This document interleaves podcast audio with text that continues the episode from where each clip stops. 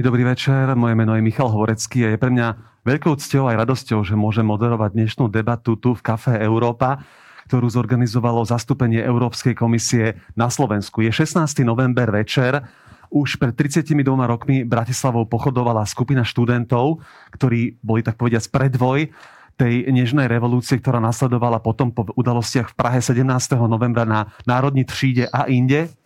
A ja sa veľmi teším, že na toto obdobie pred 32 rokmi spomíname aj tu na Slovensku rôznymi podujatiami. My máme česť a e, možnosť dneska debatovať s e, pani Ivetou Radičovou, e, profesorkou sociológie, bývalou premiérkou vlády Slovenskej republiky. Dobrý večer, pani Radičová sa k nám pripojí online. Príjemný dobrý večer želám. Radi vás dobre počujeme a potom je tu s nami pani Viera Uhlárová, ktorá má na starosti komunikačné oddelenie na zastúpení Európskej komisie na Slovensku. Dobrý večer. Dobrý večer. A v neposlednom rade je tu Karolina Farská, vysokoškolská študentka momentálne Karlovej univerzity v Prahe, kde študuje bezpečnostné štúdia a určite mnohým z vás je dobre známa ako jedna z organizátoriek a líderiek hnutia za slušné Slovensko. Vítaj Karolina, dobrý večer. Dobrý večer, ďakujem krásne. Ja si zvlášť vážim, že môžem moderovať tri ženy. To je cenné, keď ženské hlasy zaznievajú intenzívnejšie. Pani Radičová, ale skôr ako sa dostaneme k tomu novembru 89, začneme možno už na jar toho roku, lebo ten rok 89 ste aj vy ako vtedy mladá vedkynia veľmi intenzívne prežívali. Bol to už e, rok, ktorý znamenal vo východnej Európe e, veľké zmeny. Skúste si spomenúť, ako ste teda prežívali ten postupný príchod toho, tej jesene a toho všetkého, čo to prinieslo. A zda to začalo trochu skôr, uh, určite už začiatkom 80. rokov, keď prvé náznaky, ale aj s nástupom solidárnosti v Polsku a ďalších hnutí e, v zostupu e, sami z datovej literatúry, nových časopisov, e, dizidentských časopisov, veľkej distribúcie, publikácií o demokratickom svete a z demokratického sveta. Úplný rozbeh tomu určite dal rok 85 nástupom Gorbačova a Perestrojky. A Následne niekoľko vied, ktoré následovali za chartou, spolu s iniciatívami typu a protestami typu sviečková demonstrácia už v 88 roku, teda tie hlasy za slobodu intenzívneli a boli stále viditeľnejšie a počuteľnejšie. Za moju skupinu sociologickú by som azda mohla pripomenúť um, list 14 e, sociológov s výzvou na vytvorenie vlády národného porozumenia a s požiadavkou zásadnej zmeny spoločenského systému. A toto všetko sa to všetko predchádzalo e, samotnému, samotným novembrovým udalostiam aj na Slovensku. Ja by som sa možno ešte pristavil pri iniciatíve Bratislava na hlas, ktorá možno práve v našom meste hlavnom a v tomto našom slovenskom kontexte mala taký zvlášť veľký význam. Ako sa na to spätne pozeráte a na mnohých ľudí, ktorí vlastne sa okolo tohto manifestu, tejto publikácie združili? Nebola som autorskou súčasťou tejto, tejto publikácie. E, zúčastňovala som sa stretnutí v Horskom parku, keď sa publikácia tvorila, diskutovala, prezentovala. Bratislava nahlas bola viac ako len ekologická štúdia. Bola to širšia štúdia, publikácia o hlavných problémoch, bariérach vo vývoji spoločnosti. To zapojenie niektorých z nás bolo v následnej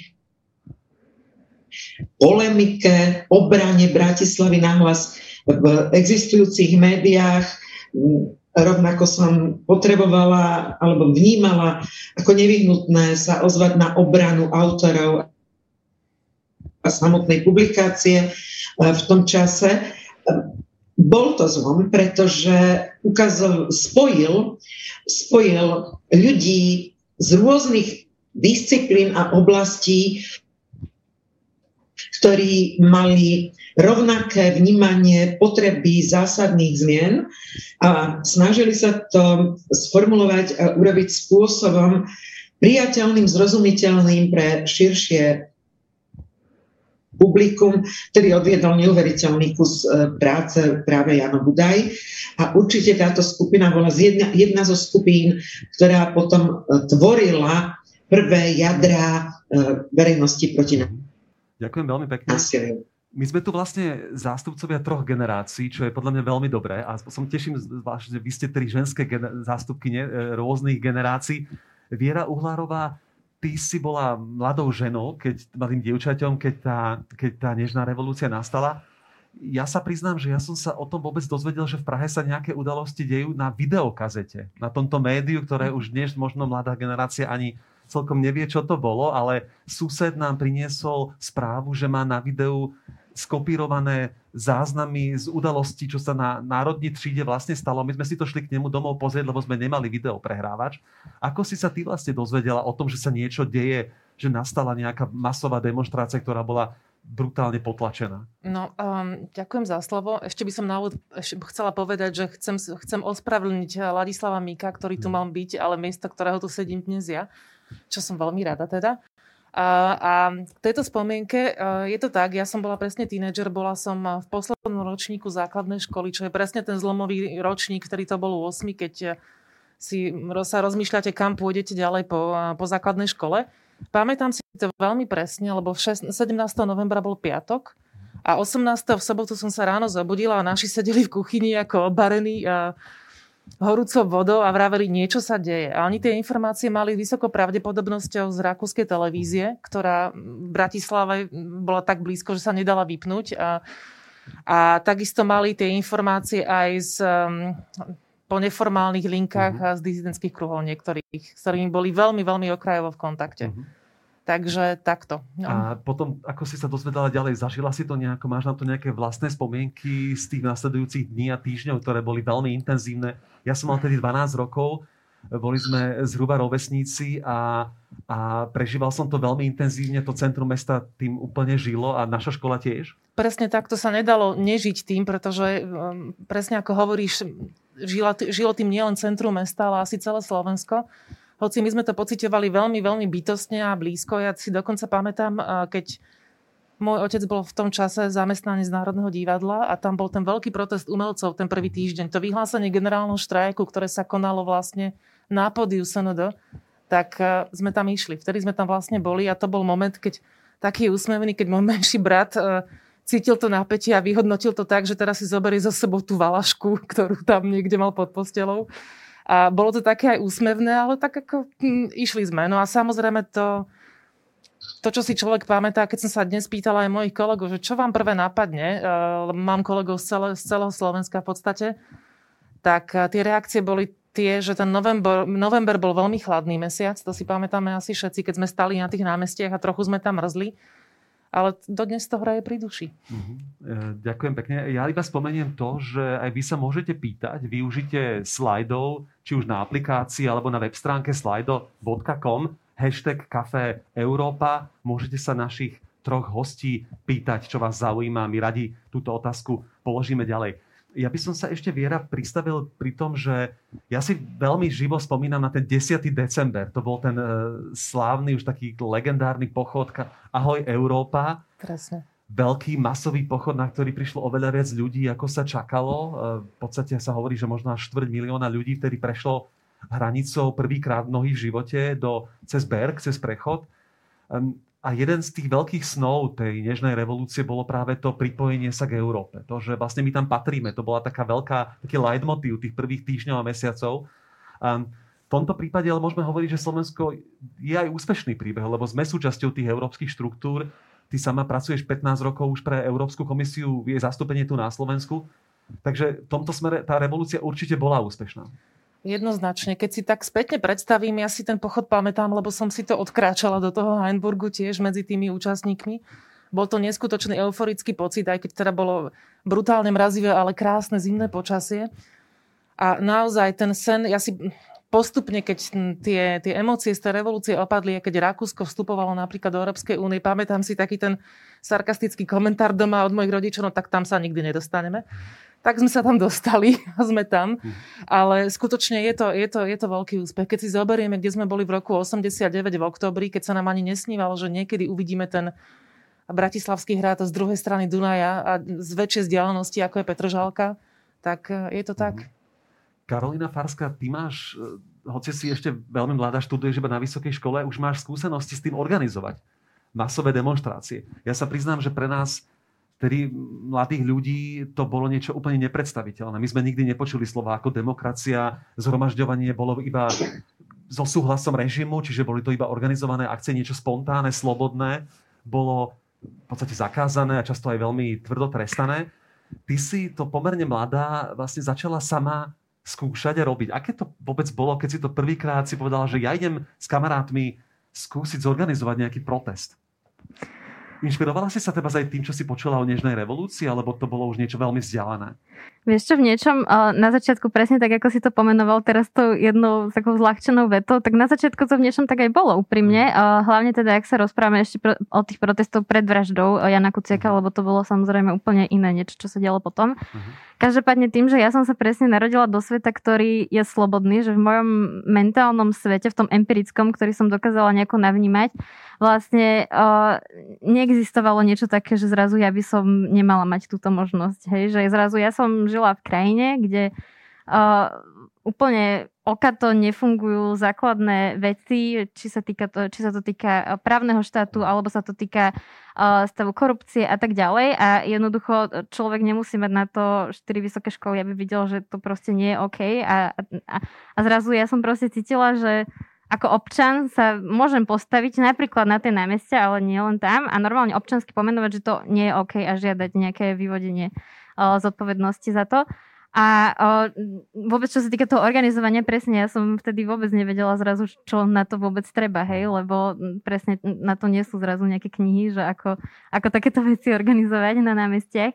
Ale, ale úprimne si vôbec neviem predstaviť, že, že, že akým všetkým tým ťažkostiam ľudia čelili každodenne v 89. a teda napriek tomu, že samozrejme je to vždycky pre mňa uh, nesmierne zaujímavé o tom počúvať od ľudí, ktorí, ktorí pri tom boli, ale predsa len sú to také asi neprenosné skúsenosti, uh, ktoré, ktoré sa nedajú až tak úplne pochopiť a, a aj preto uh, to mám k tomu obrovský rešpekt a úctu, pretože to všetko, čo tu nakoniec dneska zžneme a je otázne, že či si to vieme dostatočne vážiť, mm-hmm tak e, sa odvíja práve od toho, že, že tí ľudia stali na tých námestiach. Ono to nie je vôbec o tom sa postaviť len na to námestie, jednak je to o tom tam vydržať, je to o tom udržať tých ľudí, udržať o, e, nejakú tú vieru, aj keď je to, o, je to potlačané, problémy s komunikáciou, jednak medzi tými ľuďmi navonok, ja si to neviem predstaviť vlastne toto robiť vo svete, kde neexistujú sociálne siete, kde o, nemáme slobodné médiá a tak ďalej, takže o,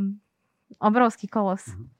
Ja si teraz živo pamätám na to, že naozaj vtedy ako také hlavné komunikačné médium boli podľa mňa plagáty v tej prvej fáze. Jednoducho mesto bolo úplne oblepené plagátmi a potom to fungovalo v takých malých bunkách. Mal som šťastie, chodil som na gymnázium Gamča na ulici Terry Červenej armády, dnes Gröstlingova. To bolo jedno z tých študentských epicentier a práve veľmi mladí ľudia, ktorí zohrávali veľmi dôležitú úlohu. A spomínam si, že presne, že kapely požičiavali aparatúru, lebo také niečo ako zohnať reproduktory vôbec nebolo, vôbec nebolo samozrejme. Z hľadiska tvojej generácie e, máš pocit, že u tvojich rovesníkov je ten 17. november 89 vnímaný ako nejaký taký kľúčový dátum vašich životov, alebo sú to už nejaké udalosti neskôr tých trvá 2000 nultých rokoch, ktoré boli rozhodujúce pre to, čo, čo vy dnes žijete? Nedovolila by som si teraz nejako hovoriť za moju generáciu v tomto, necítim sa na to úplne uh, vhodný adept. Um, myslím si, že, že ľudia, ľudia to vnímajú, tak šo, ak by som to mala nejako zošeobecniť, myslím si, že veľkou slavinou toho, tej spomienky na ten 17. november uh, je to, že, že my si spomíname iba na ten 17. november a veľmi málo ho aplikujeme do dnešnej doby. Mhm. To znamená, že aj teraz Uh, konec koncov teraz tu máme tento týždeň, ja teraz teda nebývam na Slovensku, prišla som sem, veľmi som sa na to tešila, pre mňa je to taký akože najväčší sviatok, vždycky presne ako si, si to aj povedala, že tak hre človeka pri srdci, aké teda ja som pri tom nebola, ale um, cítim tak akože radosť a všetky tieto akože pozitívne asociácie spojené s tým. Ale zrazu ľudia, ktorí sú aj akože vo vysokých funkciách štátu, aj in, iných vecí, zrazu veľmi veľa sa, sa k tomu odkazuje, že áno, ctíme si november a potom ideme vlastne úplne pretransformovať tie hodnoty o, slobody a nejakých ideálov a ďalších vecí, ktoré vlastne vôbec o, nevieme o, aplikovať do tej dnešnej doby. To znamená, že napríklad tie ideály, ktoré to prinieslo, um, tak ono už nestačí dnes iba vlastne akože chcieť ne, nejakú akože konkrétnu dokonalosť a očakávať tú dokonalosť, že príde, pretože všetci v dnešnej dobe očakávame všetko dokonalé a pokiaľ to nie je dokonalé, tak to nechceme a vlastne automaticky všetko to dávame preč. Uvediem príklad, o, všetci sa tu bavíme napríklad o vakcinácii, bavíme sa tu o aj o demokracii ako takej, však to je úplne aktuálna téma, mm. hlavne v našom regióne V4. A pokiaľ to v niečom zlyháva, pokiaľ nevytvoríme pomaly nejaký diamantový štít na človeka, tak mm, tú vakcínu ľudia nechcú, majú pocit, že vlastne to nechcú. Hľadáme dokonalých politikov, pokiaľ ten politik nie je dokonalý, tak aj celá strana je asi dokonalá, možno aj celý systém nie je dokonalý, takže ho nechceme. Hľadáme dokonalých priateľov, partnerov a tak ďalej. A co, ospravedlňujem sa, trochu som zaviedla inde tú debatu, ale, ale mám pocit, že možno by sme to tak nejak mohli vrátiť späť a snažiť sa zistiť, že čo ten 17. november, um, čo všetko nám dal a vlastne ako to vieme žiť v dnešnej dobe, aby to naozaj bolo aktuálne a aby to, aby to prežilo. Ja som rád, že to spomínaš, lebo takisto ako keď mám takú ako hĺbšiu krízu a mám pocit, že som už úplne zúfalý z toho vývoja, aký je teraz a, a som frustrovaný z tej politickej situácie a ako klesá tá úroveň toho diskurzu, tak, si, tak sa snažím si niekedy pripomínať tie chvíle, ktoré naozaj znamenali takú veľkú eufóriu a taký pocit spolupatričnosti. Že v tej spoločnosti bola taká zvláštna solidarita, ktorá asi je typická pre takéto nejaké výnimočné historické okamihy. Ale a pani Radičová, tam sa spýtam e, zase vás, lebo to je niečo, o čom sa v uplynulých rokoch znova viac hovorí a to je tá ženská pamäť toho novembra. Pretože keď si vybavíme teraz tú prvú vládu, ktorú potom tam Čalfa zostavoval, tak tam boli výlučne muži. Hej? Keď sa pozrieme na tie debaty tých mužov, tých svetroch eh, štrikovaných, tých lídrov verejnosti proti násiliu alebo občianského fóra, tak ženou tam bolo ako šaf, žien tam bolo ako, ako šafranov. A ako sa na to pozeráte spätne vy? Vy ste boli pri tom, vy ste boli v tom eh, VPN v podstate od začiatku. Ako tam boli vnímané ženy političky alebo ženy aktivistky v tých prvých týždňoch a mesiacoch? Neviem, či vás nesklamem, keď poviem, že ten rozmer rodový nebol súčasťou ani na sekundu nejakých úvah. Že to, čo nás spájalo, bolo um, túžba, veľká túžba um, pripraviť pôdu pre pluralitné slobodné voľby, pripraviť pôdu pre vytvorenie pluralitnej politickej scény,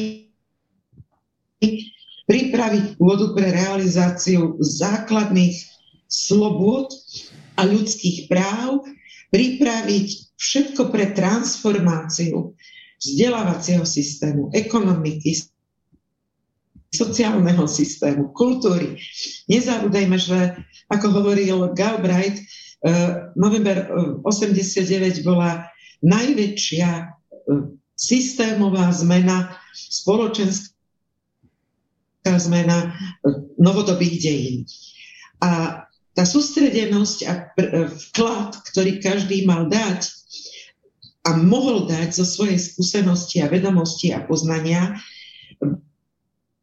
bol príjmaný bez ohľadu na to, či to hovorili mužské alebo ženské ústa. K tomu možno skôr dodám, lebo zachytila som tú vetu o frustrácii z politiky. Áno, tak ako život má svoje sinusoidy, zostupy a pády, tak tým skôr má spoločnosť svoje vzostupy a pády. A ide o to, či celková tá, tá výslednica, na konci dňa e, môže mať rovná sa pokrok, stagnácia alebo regres. A samozrejme z pohľadu postavenia občana a občianstva v spoločnosti v demokratickej krajine z hľadiska jeho možnosti naplnenia životných šancí a príležitostí. A, a dodávam, máme, máme čo robiť, pretože znám to veta a formulka demokracia nie je raz a pre, navždy daná. Demokracia žije len dovtedy, kým máme demokratov a kým demokrati sú ochotní každý deň strážiť, či nepo, neprinášajú inštitúcie pokusy o lámanie týchto demokratických e, princípov. Jeden za všetky zásadný princíp brzd a protivách, ako náhle generálna prokuratúra urobila niekoľkokrát v tom vývoji pokus zmeniť brzdu na stopku a rozhodovať v osobe jedného človeka o vine a nevine, alebo známa formulka skutok sa nestal, no tak treba nasadiť všetky sily demokratov a vrátiť to do pozície takej, ako princíp demokraticky fungovať musí a má.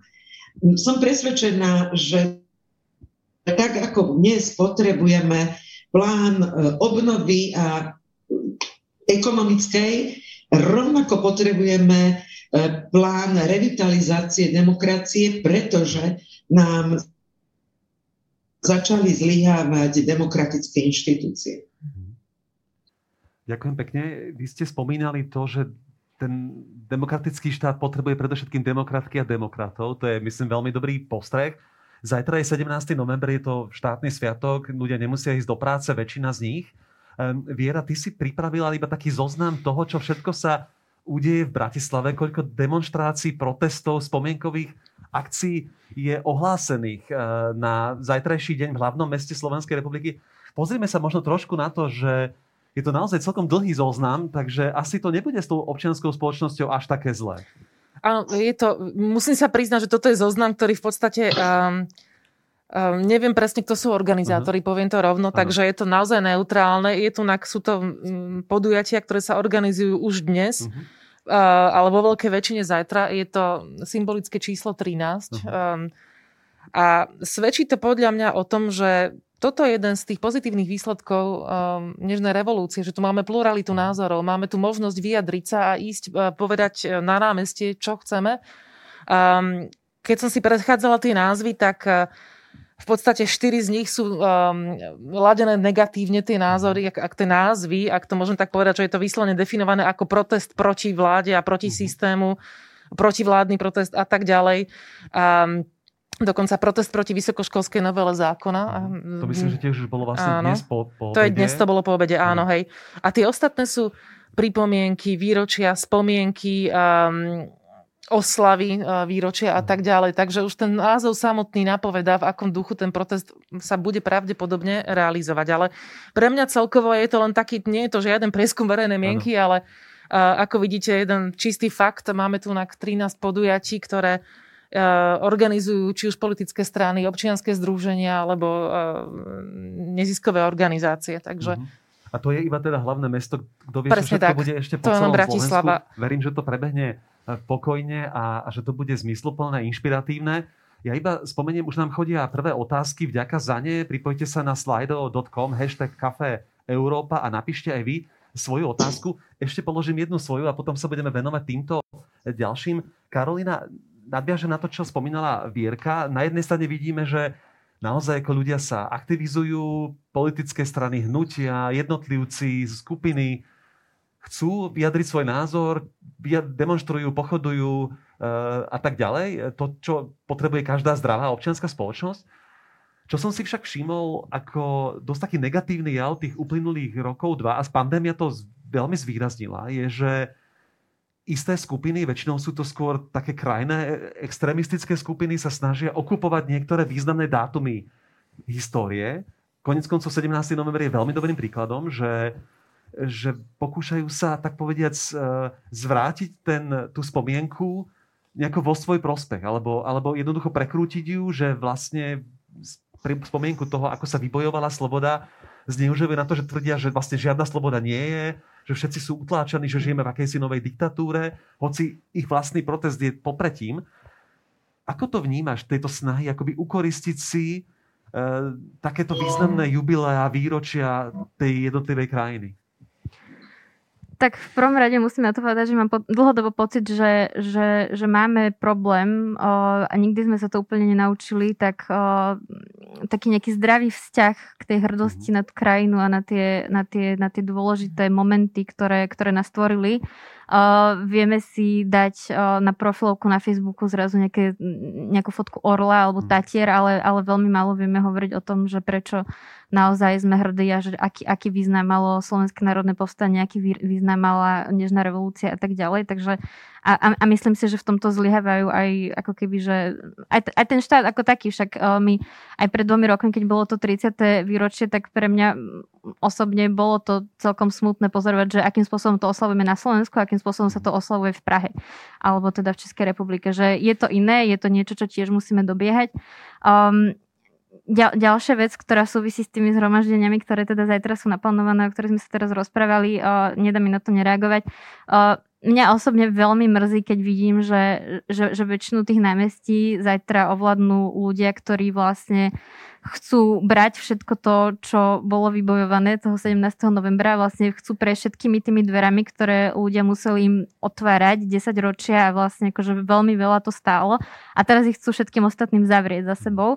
Um, bavíme ľudia, ktorí sa bijú do prs uh, s tým, že ide o nejakú ich slobodu a v skutočnosti vôbec netušia, čo tá sloboda znamená. Jedným myhom oka by ju zobrali uh, hocikomu ďalšiemu, kto sa im až tak nepáči. Ľudia, ktorí uh, sa, sa vyhrážajú, sú to akože tí, tí, tí štvorkári, peťkári, bitkári, o ktorých sa nejako rozprávame. Ja nerada používam takéto označenia, ale bohužiaľ Um, zajtra tie námestia budú aj takéto podľa mňa.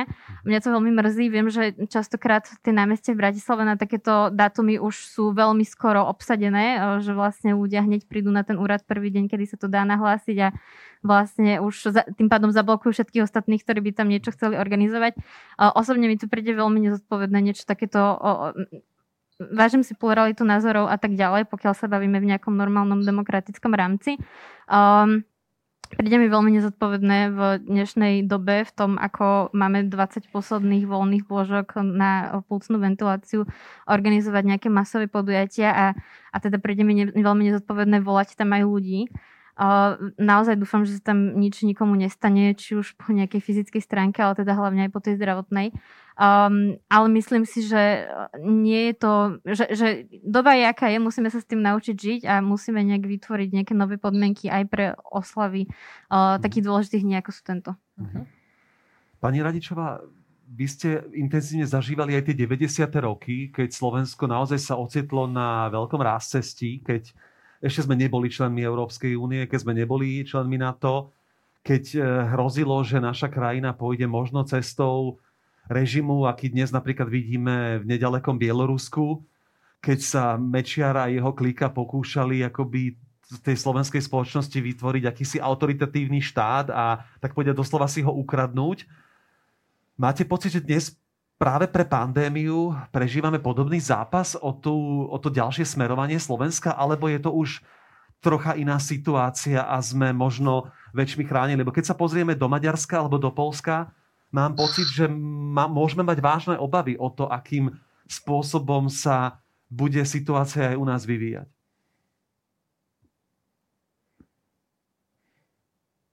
Teraz sa nám asi na chvíľku prerušilo spojenie a kým sa to napraví, Vierka, možno skúsiš ty zareagovať na túto Áno, určite, ja by som povedal.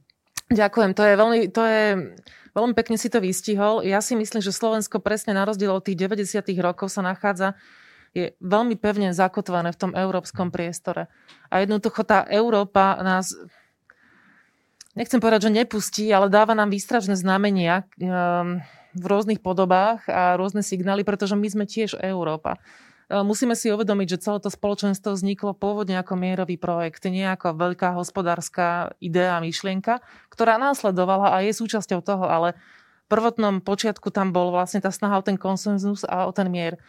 A dnes, čo sa, Európa sa tiež vyvíja. To, čo sa deje v Poľsku a v Maďarsku, je tiež situácia, ktorej Európania určite s ňou nepočítali, možno, že v nejakom roku 1986 alebo proste pred, pred, pred Nežnou revolúciou. Ale verím tomu, že um, sú tu aj tieto, nechcem ich nazvať externé faktory, ale proste je tu aj tento, aj toto smerodanie, to, k čomu sa Slovenská republika zaviazala, keď sa stala členom Európskej únie pred 17 rokmi. Ďakujem pekne. Ja teraz dnešne dvihnem ruku, ak ma počujete Áno, už. veľmi dobre, som rád, že ste späť. Vítajte späť. Áno, áno. Ešte ste počuli moju ja otázku? Ja som vždy späť. Viete, ja sa vždy vrátim. Tak čakáme uh, na to. Uh, dobre. Uh. skúsim, skúsim veľmi stručne zareagovať. Um, prežívame globálny antiglobalizmus, internacionálny nacionalizmus a populárny populizmus. A neprežívame ho len my v tomto prostredí. Zmeny, ktoré, ktorých sme súčasťou, sú dôsledkou naozaj trendov, ktoré som takto stručne charakterizovala, ktoré so sebou prinášajú úplne zásadné zmeny v povahe politickej debaty, prinášajú so sebou e, zmeny v e, témach politickej debaty a čo je ešte dôležitejšie, prinášajú e, masovú účasť vo virtuálnom svete na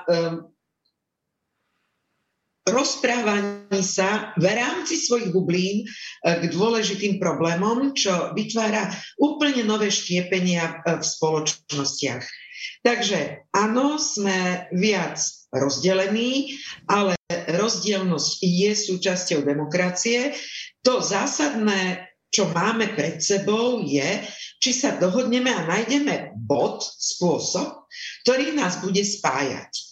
Sú krajiny, kde tá spojnica je stále viac a viac o istotách a bezpečnosti a teda príklonu k iliberálnym demokraciám. Pani Viera ich spomínala ako príklady, ale je ich viac. Či už je to strana Vox v Španielsku a mohla by som pokračovať, teda v každej krajine sú tieto sily.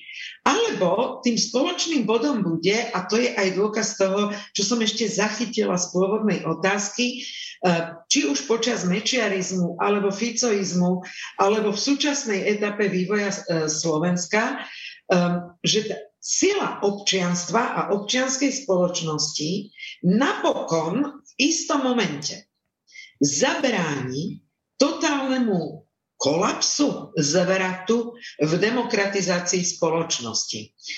Eh, kým máme vôľu, kým máme chuť a kým máme silu cez občianstvo udržiavať základné svoje nielen slobody, teda práva, ale aj povinnosti z toho plynúce, kým máme chuť hľadať k sebe cestu, čo nás bude spájať a upevňovať sociálnu súdržnosť, tak sa neobávam o demokratický vývoj krajín.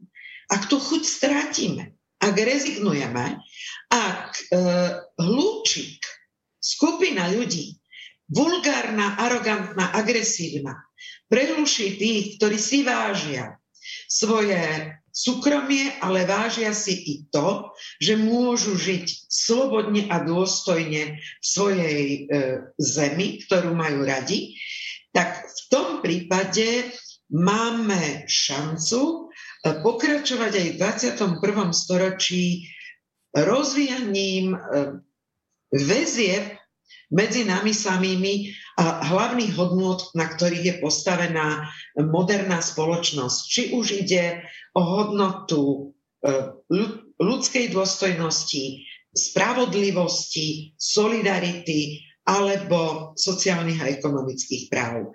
A majme chuť ich zdokonalovať. Ponúkajme to ľuďom, že to dokážeme. Majme chuť inšpirovať ľudí, ktorí naberú kuráž, energiu, že do toho idú, že generácia e, Karolinky a, a mojich študentov si začne písať svoj vlastný demokratizačný príbeh a musím podotknúť, že si ho začali písať nesmierne úspešne. Takže môžeme ich len podporiť a som presvedčená, že sa nedáme zastrašiť pár kriklunmi a niekoľkými absolútne nevychovanými politikmi. Už len kvôli týmto vašim slovám som rád, že sa vám podarilo opätovne a tak rýchlo a dobre pripojiť. E, vďaka za vaše slova. Chodia nám ďalšie otázky. A, a ja vás opäť nepočujem, čo je môj problém. A, tak ja rovno tú prvú otázku položím e, Viere. Aké sú podľa teba najväčšie chyby a omely novembrovej revolúcie? Um, bola príliš nežná? Bola, uh, bola príliš krátka? Um, No, ako to spätne vidíš? Ja by som osobne si myslím, že z toho, keď sa tak spätne pozerám, bolo dobré, že bola nežná, že tu neboli obete na mm. životoch. To je jednoznačné. Keď si spomenieme na ten, na ten, na ten v podstate masaker, ktorý sa udial v Rumunsku, mm. už len to, akým spôsobom sa vysporiadali Rumúni so svojím vládcom Čaučeskom svedčilo o tej krutosti a za ako on im vládol a vrátili mu to mm, teraz späť. Takže e, určite bolo dobre, že bola nežná. Čo si myslím, že um, každá revolúcia vzbudzuje veľmi silné emócie a má nejaký étos. A takisto vzbudzuje veľmi veľké očakávania. Ľudia mali možno predstavu, že budeme mať také platy ako v Rakúsku behom dvoch, troch mm. rokov, hej, v tom, krátko, v tom strednodobom horizonte. Mali určité očakávania, ktoré, ktoré boli ťažko uchopiteľné možno, že vtedy, ale vidíme to aj dnes, že aj v, podľa prieskumov tých, eh, ktoré sa robili pred troma rokmi k 30. výročiu mm novembrovej revolúcie, veľmi veľa ľudí eh, má určitý spomienkový optimizmus, by som to nazvala, a 40% obyvateľov Slovenska, teda tých do, opýtaných, tvrdilo, že sa mali lepšie za socializmu ako, ako počas, eh, teda po socializme. Um, na druhej strane to, čo vidíme v tých prieskumoch, ktoré nám pravidelne chodia z Eurobarometra, Slováci sa hlásia k tým hodnotám, ktoré sú súčasťou nášho kurikula európskeho, ak by som to takto mohla povedať. Um, a myslím si, že berú viac menej automaticky to, že máme slobodu prejavu, že máme uh, výhody, ako je voľný pohyb občanov, voľný pohyb tovarov, služieb, uh, financií. Um, um, Takže mm, ja si myslím, že áno, každá revolúcia má svojich, um, svojich výťazov a porazených. Žiaľ na Slovensku, čo sa stalo, a to nie je revolúcia, ja si myslím, že ten vývoj, vývoj ktorý nastal v tých 90. rokoch, tá divoká privatizácia, ktorá tu bola, tak tá vytvorila uh, jednoducho napätie v spoločnosti, s ktorým žijeme dodnes. Uh-huh. Pani Radešova, neviem, či ste počuli tú otázku, ale už zaznela tu na, a zjavila sa na slajdov že čo boli teda najväčšie omily a chyby, nedostatky tej nežnej revolúcie. Či to viete nejako stručne skúsiť zosumarizovať, keď sa na to pozeráte teraz 32 rokov naspäť do minulosti? Platí tá známa veta, že je ľahké byť generálom po bitke. v priebehu zmien e, nie všetko je jednoducho možné e, vyhodnocovať a domýšľať v tom nápore a tlaku prípravy ekonomickej reformy nesúladu medzi Českou republikou a Slovenskou republikou, najmä na ekonomickej transformácii, náväzne na sociálnej transformácii. Ehm, prvé otázky štátu právneho usporiadania, otvorenie témy federácie, ehm, vytvorenie samostatnej štátnosti ehm, a tak ďalej. To bol proces nemožno zúžiť, že sa niečo zmenilo v priebehu jedného alebo dvoch mesiacov. Teda to, čo chcem rozlíšiť, je samotné dianie e, tých niekoľko mesiacov do prvých slobodných volieb. To je tá prvá etapa, kde prísľub a slub a odkaz novembra, a zopakujem to, pripraviť spoločnosť na pluralitný, súťaživý, demokratický model riadenia spoločnosti, ten hnutie VPN aj občianského fóra plnohodnotne naplnilo a po naplnení tejto, to, tohto zadania prišlo k úplne prirodzenému zániku týchto hnutí a to nie len na Slovensku, ale vo všetkých krajinách, kde pripravovali e, danú zmenu, lebo z tohto e, širokospektrálneho hnutia vlastne vznikli tie rozdielne politické subjekty a strany, ktoré sa vo voľbách potom uchádzali o priazeň voličov. A potom je druhá vec, a ten zlom podľa môjho názoru nastal v roku 91, mhm. keď nastúpila na miesto, eh, a to je prvá zásadná chyba z môjho pohľadu, eh, normálnej eh, cesty k národnej identite, neuveriteľná nacionalizácia tejto témy až do podoby teda veľmi agresívnych e, protestov. Hrozilo to priam tvrdým štiepením v spoločnosti, aj sa udialo, aj sa udialo. A tento moment spôsobu rozdelenia štátu, prerážania tvrdých extrémistických skupín, nahradzania e, normálneho spôsobu dialógu a inštitucionalizovanej e, politiky e, sa niesol a poznačil vývoj Slovenska v ďalších rokoch úplne jedno jednoznačne. Plne súhlasím, že ďalším momentom bola tzv. divoká privatizácia, ktorá má dopady dodnes. Hm, hovorím tomu naozaj krajina hrubých čiar. My sme sa nevysporiadali s pridelovaním eh, majetku za jednu slovenskú korunu eh, rôznym ľuďom, hlavne stranickým príslušníkom alebo podporovateľom vtedy vládnúcej sily. Paradoxne eh, v Českej republike na privatizáciu šli prostredníctvom kuponovej privatizácie, ale cez fondy napokon dospeli do toho istého nespravodlivého štádia ako my na Slovensku. Nesieme si to ako traumu a k tomu sme nabalili prepad sociálno-ekonomický vďaka aj takejto ekonomickej prvej transformácii e, do tej miery, že sme dosahovali jedny z najvyšších čísiel nezamestnanosti v regióne a povedzme si pravdu, otvorene, že takáto vysoká miera nezamestnanosti dosahovala skoro 20% na Slovensku, bola pre spoločnosť obrovským šokom. Ale obrovským šokom.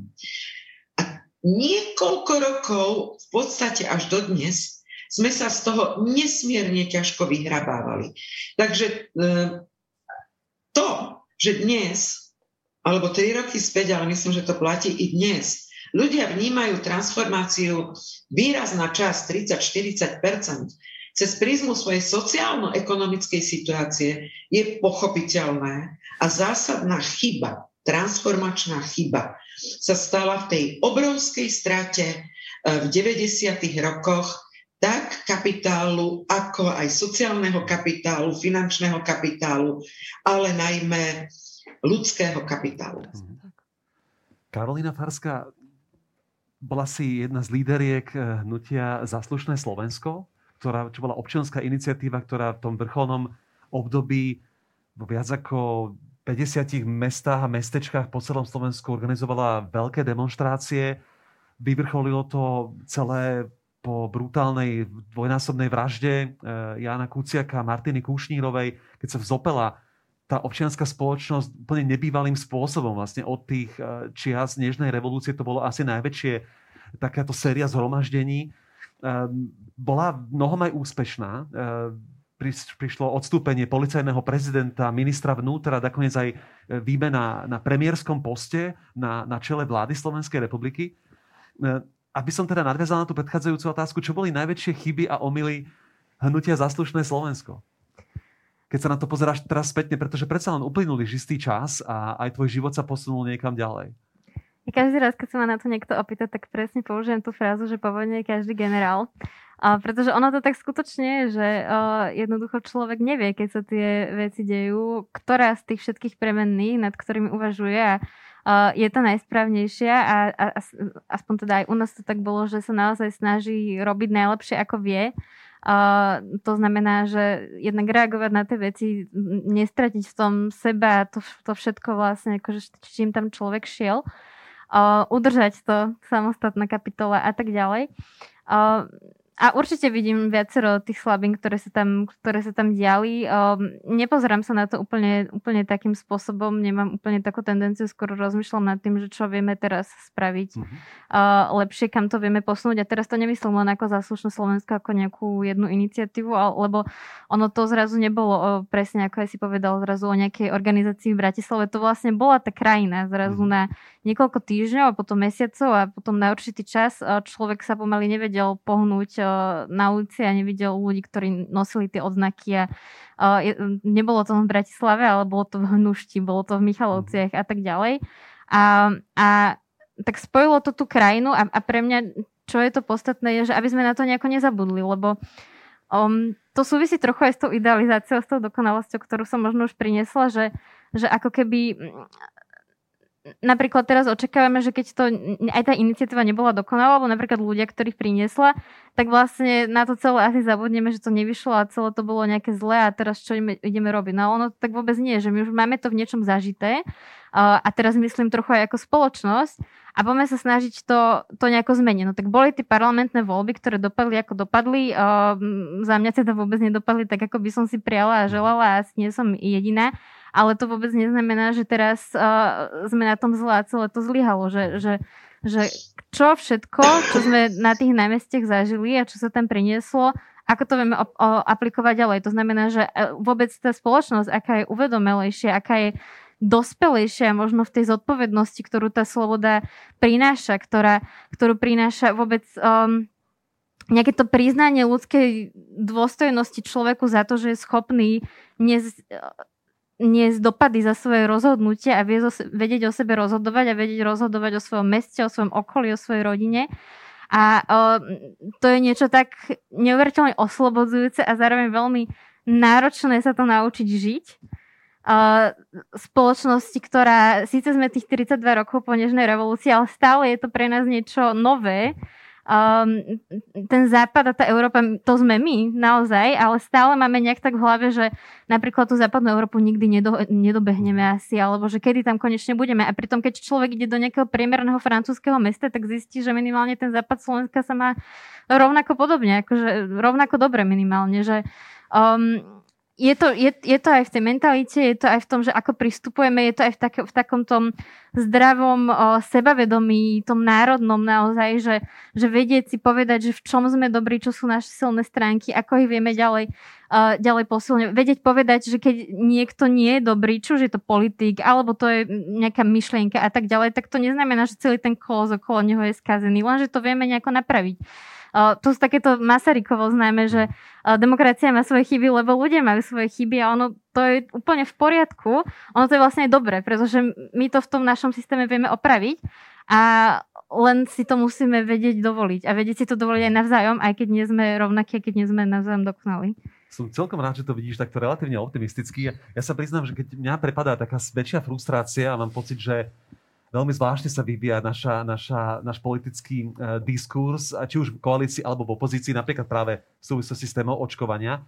Tak nedávno som čítal jeden nemecký článok, ktorý práve rozoberal aj východnú Európu, dianie v Maďarsku a v Poľsku a porovnával to s tým, že vlastne naozaj 32 rokov je už dosť veľa, ale hovoril, že z toho hľadiska možno tých východoeurópanov sa to zdá už dlhý čas. Ale porovnali to s hnutím za zrovnoprávnenie Černochov v USA, ktoré vlastne začalo už pred 60 rokmi a stále nie je dobojované. A stále ako urobilo mnohé pokroky, ale vlastne ten človek to dával do takého globálneho kontextu a vravel, že nemôžeme mať prehnané očakávania. Jednoducho, že to sa nedá nejakým spôsobom urýchliť, že asi oveľa ľahšie je tú občianskú spoločnosť zvolať na ulicu, ako ju zmeniť v tých ľudských hlavách. Hej? Že tie, tie, tie mentálne bariéry a predsudky sa oveľa dlhšie odburávajú. Ale ja sa chcem teraz dostať naozaj už viac e, v závere k otázkam, ktoré nám chodia cez slajdov, hashtag Café Európa.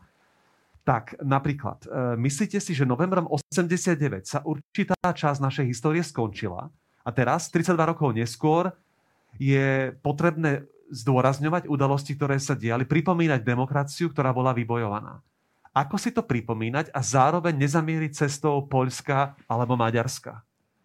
To znamená akoby spájať to spomínanie, ale zároveň uh-huh. si uvedomovať, že okolité krajiny tu na v regióne, na severe Polsko, na juhu Maďarsko, prežívajú hlbokú krízu svojich demokracií. Vierka, skúsiš? Uh, určite áno, ďakujem. Uh, ja by som povedala, že ja to Spomienky a oficiálne ceremónie, um, to je síce fajn, ale nevždy to naplní očakávania, je to len pre vybraný okruh ľudí, um, čo je pochopiteľne, pochopiteľné a aj to je úloha reprezentatívna štátu a jeho predstaviteľov. Ja si skôr myslím, že by sme nemali spomínať v tom zmysle, ako zapáliť sviečku, ale spomínať aktívne. Jednoducho to, čo Karolína povedala, byť asertívny a uchopiť tú demokraciu, formovať ju, tak, aby jednoducho sa vyvíjala. To, čo ja vidím ako najväčšieho nepriateľa demokracie, je ľahostajnosť. To je jednoducho to, keď nerobím nič, keď si poviem, však to bude nejak bežať samospádom. Áno, do, do určitej miery áno, len jedného dňa sa môžem zobudiť niekde, kde nechcem vlastne byť. Takže ja si, ja si osobne myslím, že najlepší spôsob, akým si pripomína november, je spýtať sa, čo môžem ja urobiť pre túto mhm. krajinu a pre Európu. Mhm. Ja mám pocit, že Európska komisia v tom uplynulom roku tak dosť zintenzívnila komunikovanie smerom na verejnosť a veľa hovorí o tom, že, že asi si tam veľa ľudí uvedomuje, že je tá demokracia v kríze a nielen len v tých východoeurópskych krajinách, ale vlastne aj v tých mnohých vyspelých starých demokraciách. Konec koncov Európa v uplynulých rokoch bola výrazne e, zavalená práve problémom Brexitu, keď jedna z klasických demokracií ako opustila tento, tento priestor. E, čo by si ty možno pomenovala ako také hlavné témy, tie hlavné posolstva, ktoré sa snaží komisia vysielať a ktoré by mohli znamenať naozaj, ako si to nazvala, že hovoríme o nejakej obnove, o nejakom, či už je to ten európsky Bauhaus alebo nejaké iné, iné takéto veľké, veľké posolstva?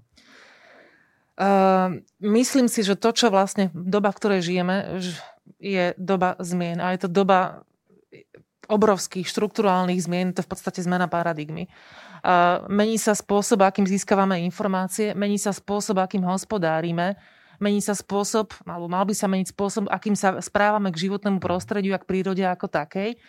A e, tam to, čo hlásame v rámci Európy, je to, že udržateľnosť mhm. je tá, ktorá by mala byť na prvom mieste, pretože my chceme našu zem, aby to bola aj po nás, mhm.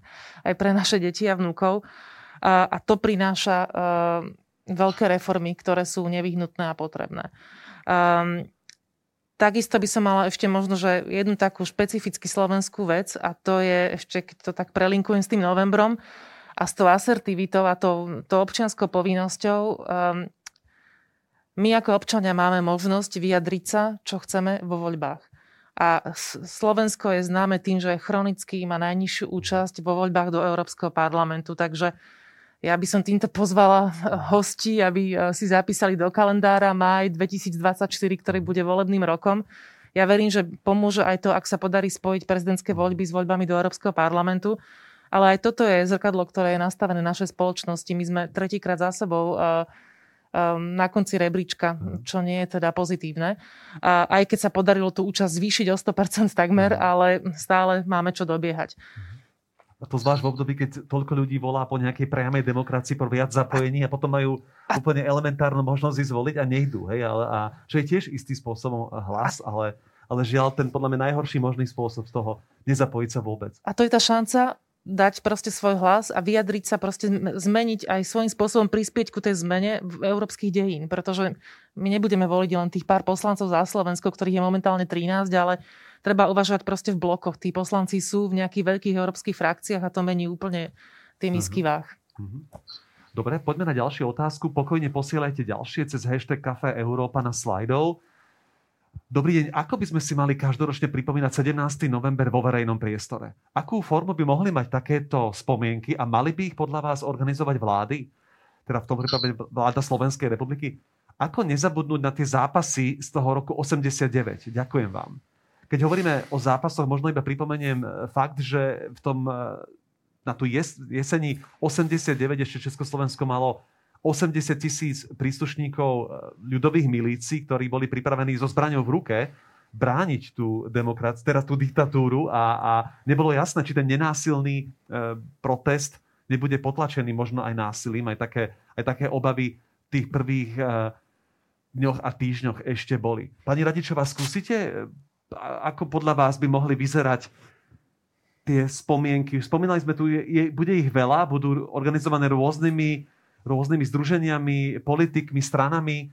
Um, ako vnímate vôbec to, ako si to pripomíname, toto výročie? Sme takí aj e, e, vďaka tomu, e, čo v histórii pre nás znamenalo dôležité milníky, lebo to vytvára to, kým sme a kam kráčame či sa hlásime k Tisovmu slovenskému štátu alebo k slovenskému národnému povstaniu. Ako interpretujeme pokus o demokratizáciu totalitného režimu v 68. či ako pokus o socializmu s ľudskou tvárou alebo ako kontrarevolúciu. Um, každý milník v histórii uh, je dôležitý preto, akú identitu, národnú identitu si budujeme a aký sme. Keď raz máme 17. november ako štátny sviatok, samotný fakt štátneho sviatku je nesmierne dôležitý symbol. Štátny sviatok je preto úplne prirodzené a samozrejme, že si ho pripomína e, v tento deň vláda Slovenskej republiky a najvyšší ústavní činitelia.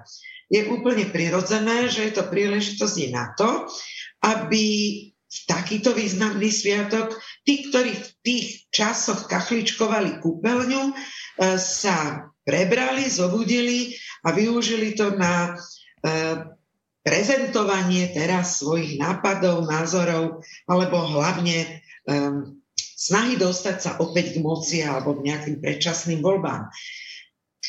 Viete, spomienka pri, ako taká partizánska uh, pri sviečke, to súhlasím úplne, sama o sebe nemá zmysel. Osobne by som sa prikláňala k spôsobom, ktoré veľmi otvoreným kritickým spôsobom pomenujú, čo pred sebou tlačíme, aké tu máme bariéry, aké máme problémy a následne sformulujú, čo s tým vieme urobiť. A budú to formulovať ako otvorenú výzvu tým, ktorí majú šancu, lebo majú v rukách moc, e, s tými základnými problémami aj niečo seriózne, solidné urobiť pokiaľ o to samozrejme ešte majú záujem a majú na to nejakú silu. Takže pre mňa je to čas na zamyslenie sa, vyhodnotenie tej cesty, ktorú máme za sebou, ale najmä zameranie sa na budúcnosť, čo môžeme urobiť preto, aby sme sa tu cítili pohodlnejšie, príjemnejšie, lepšie. Ja dovolím si zacitovať Tomáša Janovica, E, pretože keď som uvádzala knižku Krajina hrubých čiar, a my veľmi radi robíme hrubé čiary, my sa neradi vysporadúvame s obdobiami, kde si práve nemôžeme povedať, že sme ho ich zvládli s odsťou, e, tak zhrnul celý, celý ten odkaz do krásneho aforizmu. My by sme tú demokraciu aj chceli, keby sa dala niekde ukradnúť. Teda, keby to bolo spôsobom, že to nevyžaduje od nás nejaké osobné väčšie e, nasadenie. E, zamieňame si často slobodu s tým známym kriklunstvom, zamieňame si slobodu s možnosťou e, urážok nácti, zamieňame si ľudské práva, zužujeme si ich napríklad len a len na slobodu slova, pričom sloboda slova je v rovnováhe a jej limitom je základné právo, to je právo na život, na zdravie a na ochranu súkromia. A teda, ak napríklad sa dnes touto optikou s odkazom novembra pozriem na pandémiu, ktorú prežívame, je jednoducho neodpustiteľné, že sa základné právo, právo na život a zdravie stalo predmetom politického boja a zneužíva sa politicky. To je neprípustné a neospravedlniteľné. A toto je niečo, čo máme právo pomenovať na hlas a dožadovať sa plnej zodpovednosti či už po, vládnych alebo opozičných politikov, pretože ohrozujú základné právo, na ktorom demokracia stojí. Ďakujem za vaše slova. Karolina, ty si spomínala, že si pricestovala teraz z Prahy, kde študuješ na pár dní do Bratislavy, kde si študovala predtým, kde si si urobila bakalársky titul. Povedz ty, ako budeš si vlastne pripomínať 32. výročie Nežnej revolúcie. Spomínala si, že dnes ešte niečo máš a chystáš sa zajtra, viem, že sa koná aj udeľovanie cien Biela vrana, čo je tiež taká významná, podľa mňa veľmi dôležitá cena ľuďom, ktorí práve prejavujú nejakú výnimočnú občianskú odvahu, angažovanosť a podobne. A vôbec, ako sa chystáš prežiť tie dnešný, zajtrajší možno pozajtrajší deň? Tak ne, teraz som veľmi rada tu s vami uh, dnes. Uh, chystám sa ešte teraz, uvidím, ako to budem časovo stíhať uh, do Slovenského národného mhm. divadla na ten uh, gala večer k, pri príležitosti výročia. Uh, potom ešte neskôr večer uh, mám jedno natáčanie videí uh, k nášmu live streamu za slušné Slovensko. Sme sa teda rozhodli uh, zorganizovať takúto našu spomienku v tom online priestore. Uh, také námestie online, je to trochu oxymoron, ale tak uh, je ako je. Takže um, Zastupné Slovensko nejakým spôsobom žije stále ako iniciatíva. Aspoň... Pri takýchto príležitostiach uh-huh. áno, považujeme to za niečo, čo um, nejakým mhm. spôsobom, aj, aj, sme to robili teda hlavne počas našej tej hlavnej pôsobnosti, je to uh-huh. niečo, čo um, treba robiť v tom verejnom priestore podľa mňa. No a okrem mm, potom samozrejme rôzne takéto diskusie a, a, a iné veci, veľmi sa na to teším všetko už len kvôli tomu, že sa, mm, je to taká príležitosť sa stretnúť v tejto dobe. Uh, samozrejme nevidíme, uh, sme sa presne rozprávali o tom, že sme sa naposledy videli na letisku. Uh, a uh, takže to je jedna vec a druhá vôbec, akože si to pripomenúť, samozrejme, že to nie je len o tom, že ono to treba hlavne žiť každodenne a že keď sa rozprávame napríklad o tom Maďarsku a Polsku, tak jednoducho treba sledovať, ako v tom Polsku fungujú uh, tie uh, uh, antiinterrupčné zákony a že ako na to reaguje tá spoločnosť a že čo si my ako spoločnosť o to myslíme a že ako uh, Orbán uh, znásilňuje demokraciu v Maďarsku a tak ďalej. Um, je to niečo, v čom musíme nejak aktivnejšie žiť uh, a, a nejak mať na to nejaký názor, aby sme vedeli potom um, s tým pracovať tu. Čo by som k tomu pridala, k tomu, ako oslovať uh, ten 89. Ja by som k tomu pridala mne veľmi chýba vzdelávanie v tejto oblasti, nie som vôbec na to odborník, ale um, napríklad uh, ja ako mladý človek uh, ešte nedávno na strednej škole a my sme sa o tom vôbec neučili, takmer vôbec. A, a to teda som chodila na o, relatívne veľmi dobré gymnázium, ale teda bolo k tomu povedané, že teda to bolo nedávno, to ešte nie je história, takže vlastne na dejepise, ktorý som mala pomerne veľmi široký, rôznymi seminármi, vlastne sme sa k tomu nedostali. A potom veľmi ťažko sa to uchopuje, a teda nielen mladým ľuďom, ale tak celkovo v tej spoločnosti, pokiaľ k tomu nemáme vzťah, že, že jednak, um, jednak podľa mňa treba robiť oveľa, nechcem, aby to vyznelo tak plocho, ale nielen nejaké akože veľké akcie, ale treba robiť aj tie, ani tie. Podľa mňa úplne nevieme robiť, že máme akože čo, čo, v čom sa zlepšovať. A ďalšia vec je, že tak nejak to oslovovať doma, že ľudia si to doma proste pripomenú a že budú si to chcieť pripomenúť a nie nejakým zapálením sviečky, ale vôbec, že to je pre nich dôležité. Um, neočakávam zrazu nejaký 4th of July ako v Amerike, ale jednoducho toto je podľa mňa niečo, k čomu by sme sa mali chcieť dostať. Uh-huh. Uvidíme, kam sa to bude vyvíjať s tým našim 17. novembrom. Máme ešte jednu poslednú otázku na slajdov a to, Viera, možno začnem tebou. Uh-huh. Myslíte si, že by sa ľudia vedeli aj na Slovensku opäť túto dobu spojiť za spoločnú myšlienku? A, alebo to musela byť vražda Jana Kuciaka, keď vyhasol ľudský život? Je to už jediný poput, na ktorý dokážeme ako spoločnosť reagovať? Mám pocit, že v dnešnej spoločnosti je, a dobe je veľká pluralita názorov, ale nevieme sa spojiť. Je to síce anonymný odkaz, ale vďaka zaň. Ehm, samozrejme, ten etos tej vraždy bol asi ako taký spúšťač tých masových protestov veľmi významný a, a, a, a, a kľúčový v tom, že naozaj ľudia sa rozhodli v 10 tisícoch výjsť je takáto hlboká tragédia naozaj dneska jediným takým možným e, začiatkom takéhoto niečoho? No, eh, ja si myslím, že ten jednotiaci prvok uh, musí mať veľmi silný emocionálny náboj. A bez pochyby vražda mladých ľudí nevinných takýmto prvkom je. Ja pevne verím, že takéto niečo sa už nestane v tejto krajine ani v Európe a modlím sa za to doslova. Um, Takže ak by toto mal byť jediný spôsob, ako zmobilizovať spoločnosť a prebrať ju z letargie, tak taký prosím nie.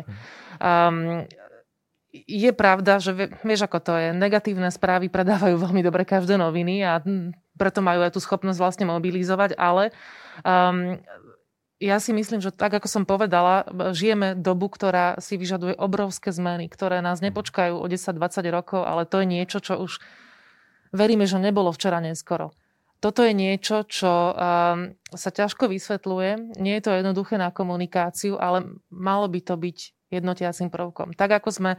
Um, neznamená, že to bude veľká eufória, ale mali by ten, ten národ svojím spôsobom uh, by... Um, verím tomu, že nájde, spol, nájde konsenzus, ktorý možno, že nebude taký uh, očividný, ako, ako bol počas revolúcie, ale to je to, čo nás bude posúvať ďalej v týchto mhm. neľahkých dobách, kde, kde čelíme naozaj mnohým, mnohým výzvam. Mhm. Ďakujem pekne. Pani Radičová, ja sa už žiaľ pomaličky sa naplňa náš čas, ale mne to nedá ešte sa nespýtať na jednu vec a to pre mňa v tej spomienke na ten rok 89 a čomu predchádzalo, ktorá bola spomienka 12-ročného chlapca, ale už vtedy bolo veľkou témou Československou životné prostredie. Hovorilo sa o tom, akú vodu pijeme, ako sa ničia naše lesy, čo spôsobujú naše bane, či už v Krušných horách alebo inde. Témou bolo to, čo sa deje v NDR, konec koncov tam tie protesty takisto začali vlastne ako ekologické hnutie a, a hnutie, ktoré proste požadovalo zmenu, naozaj zmenu tej spoločnosti, ktorá ale začínala vo vzťahu k prírode.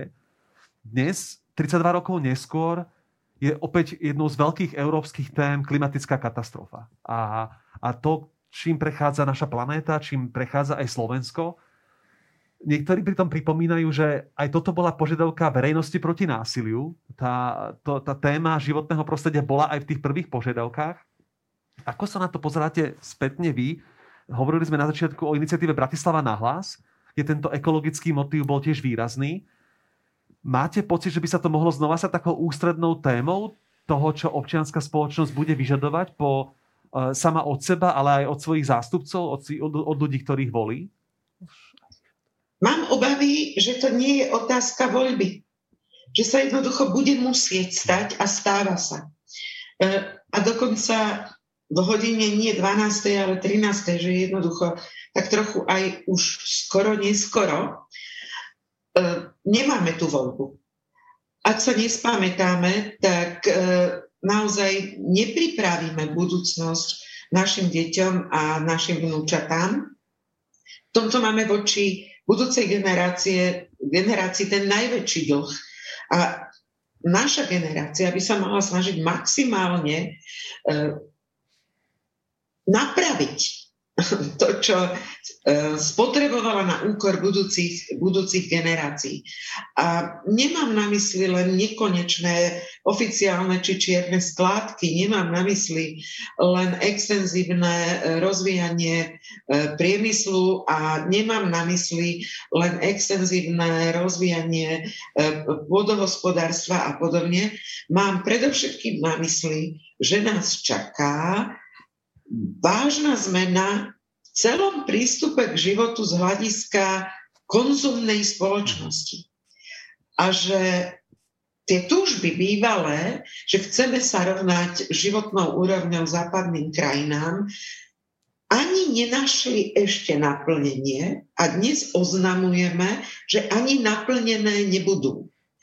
A že budeme musieť hľadať spoločne spojenie sa z dôvodu vážneho ohrozenia na inom spôsobe života a iných kritériách, ktorými budeme označovať to, čo sa skrýva pod pojmom kvalita života. Stále viac ekonomov upozorňuje, že zabudnite na minulé storočie a ekonomiku rastu. E, ideme do etapy, kde budeme musieť investovať obrovské zdroje práve na záchranu prírody, ku ktorej sme sa správali, ako keby sme boli jej pánmi. A nielen, že sme ju zdevastovali, ale my sme ju úplne vyčerpali. Takže moja odpoveď je jednoznačná. Bude to znamenať zásadnú kvalitatívnu zmenu a určite budú veľké pnutia v spoločnosti, pretože to znamená zmeniť svoje sny a túžby. A to je ten najťažší proces v živote. Dámy a páni, náš čas sa naplnil vďaka, že ste s nami sledovali ďalšie pokračovanie programu Café Európa, ktorý prináša zastúpenie Európskej komisie na Slovensku. Ja ďakujem jednak hosťom, ale predovšetkým aj našim partnerom, vďaka ktorým tento program môžeme sledovať. To je RTVS, Rádio FM a Denník SME.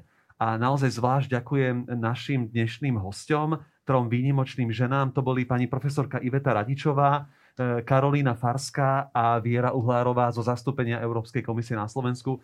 Veľká vďaka takisto našim technikom, ktorí tento stream umožnili. To si, tí, to si tí ľudia v zákulisí, ktorí, vďaka ktorým môžeme takéto online programy vysielať. chránte seba, svoje okolie, zostaňte zdraví a dôstojne, krásne oslavte 17. november. Dovidenia.